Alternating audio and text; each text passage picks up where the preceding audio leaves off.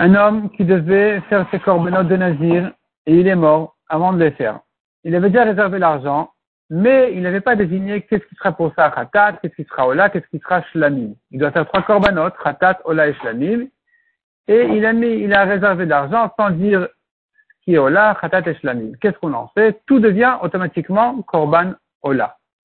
Demande à Gemara, mais il y a ici dans ce mélange-là, il y a de, de, de Hatat, il y a de la, de la Hatat qu'on ne peut pas sacrifier.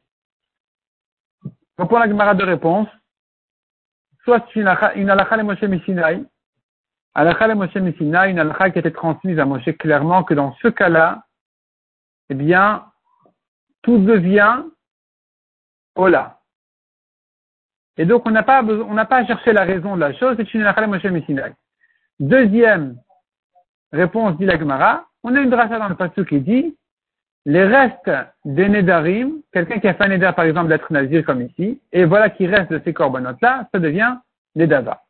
La Gemara demande, mais si c'est comme ça que tu te bats sur ce passage-là, tu devrais dire que même dans le cas où l'argent a déjà été désigné, ça c'est pour Hatat, ça c'est Ola, ça c'est Shlamim, même dans ce cas-là on devrait dire que de ce passage-là on apprend que tout devient automatiquement Euh, Ola, pourquoi est-ce que dans ce cas-là on ne dit pas ça? On a dit que ça devient Ola que si l'argent n'a pas été désigné. Répond la Gemara. Nous avons un passage qui dit clairement que les restes de Hatat ne peuvent pas être sacrifiés. Donc cette rachat-là ne pourrait être appliquée que dans un cas où ça n'a pas été réservé clairement pour Hatat. Que de manière générale pour ces corbanotes de Nazir, c'est là où je peux dire, bon, tout devient, tout devient Ola. Mais quand il y a de l'argent qui a été réservé clairement pour Hatat, c'est fini. Ce sont des restes de Hatat qui ne peuvent pas être sacrifiés. Et là-dessus, la Gemara ramène toute une racha. Une racha qui dit, le pasuk dit, tes korbanot, tu les amènes au, au Beit Hamikdash. Et la Gemara dit de quoi il s'agit. Évidemment que les korbanot, on doit les sacrifier au Beit Hamikdash. C'est pas de ce pasuk là qu'on apprend, cette, cette euh, mitzvah générale.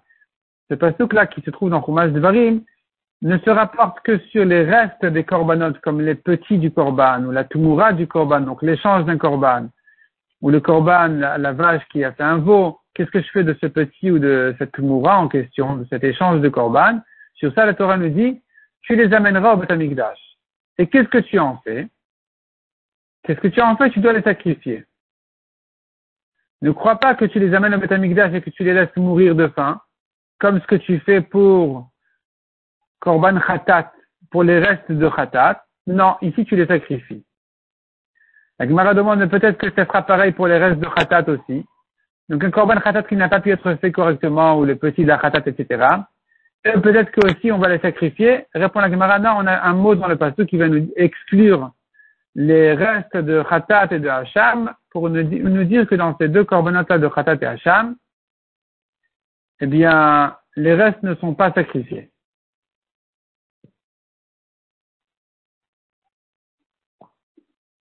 La Gemara demande pourquoi est-ce que j'ai besoin d'un pasouk pour me dire que les restes de Ola et Shlamim sont sacrifiés. C'est bien évident.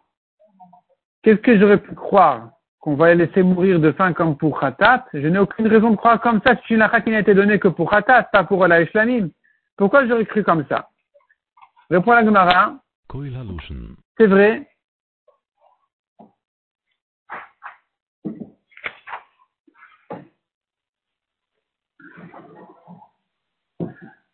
Et simplement, j'aurais pu croire que la halakha de Hatat qui dit les restes de Hatat doivent mourir, de, de, on, on, les, on les fait mourir, c'est une halakha qui veut dire qu'on les fait mourir n'importe où. Et j'aurais pu croire que dans les autres korbanot, on doit les amener au Beit Hamikdash pour qu'ils meurent là-bas. Donc le pasuk nous dit tu les amèneras au Beit Hamikdash, avant que le pasuk ne, ne termine la phrase pour dire et tu les sacrifieras là-bas, j'aurais pu croire qu'ils vont, on les amène là-bas, on va les faire mourir, on va les faire mourir là-bas, on ne peut pas les sacrifier. C'est pour ça que j'ai besoin de la suite du passage qui me dit non, et tu les sacrifies là-bas. La Gemara dit, mais pourquoi j'ai besoin du passage qui m'exclut les restes de Hatat? Ça, je sais déjà qu'il faut, euh, que c'est, qu'elle doit mourir, le, le reste de Hatat.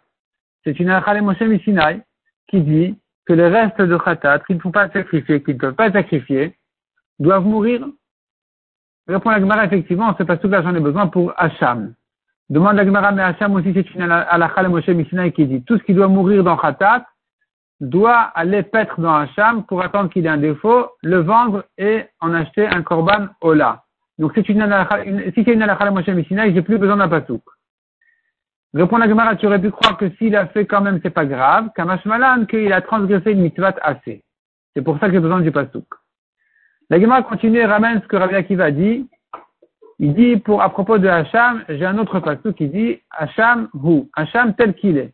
Tu comprends de là que les restes du Hacham qui ne sont pas tels qu'il est, on ne peut pas les sacrifier. La Gemara demande, mais pourquoi ce pasouk, si tu n'as la Moshe mi-Sinaï, comme on vient de voir? Répond la Gemara, non, ce pasouk-là vient m'apprendre une autre halakha qui dit. Un korban Hacham. Un korban Hacham, une fois que, donc les restes de Hacham, qui est, on attend, il doit les paître comme on a vu, et quand il aura un défaut, on va en faire un corban, on va le vendre pour en acheter un korban Ola. Si maintenant, il a sorti du champ avant qu'il ait un défaut, il en a fait de lui-même un korban Ola, c'est cachère. Déduit de là, ce n'est que si le Hacham a été sorti paître déjà, que dorénavant, il a pris le chemin de Ola. C'est pour ça que si maintenant il a fait de lui-même Ola, c'est cachère. Mais avant cette étape-là, quand le Hacham est encore devant nous et qu'il n'a pas envoyé paître, puisque devant nous il a un nom de Hacham, il porte encore son premier nom de Hacham, alors ici, ça marche pas. S'il a fait de lui-même Ola, il est pas soul. C'est ça ce que j'apprends du pasouk, Hacham ou. Il est Hacham tel qu'il est. Tant qu'il est tel, tant qu'il est tel quel, il est Hacham. Ce n'est que si tu l'as sorti de son projet et que tu l'as envoyé paître, là, dorénavant, il est destiné à être Ola. Donc, même si on n'a pas attendu qu'il ait un défaut pour le vendre et en acheter un Ola, mais il a fait de lui-même un Ola, dans ce cas-là, ce sera cachère. Et ça, c'est justement la dracha qu'on va faire du pasouk Hacham hu. Tant qu'il n'est pas sorti paître, il est encore Hacham. Si tu en as fait Ola, il est pas soul.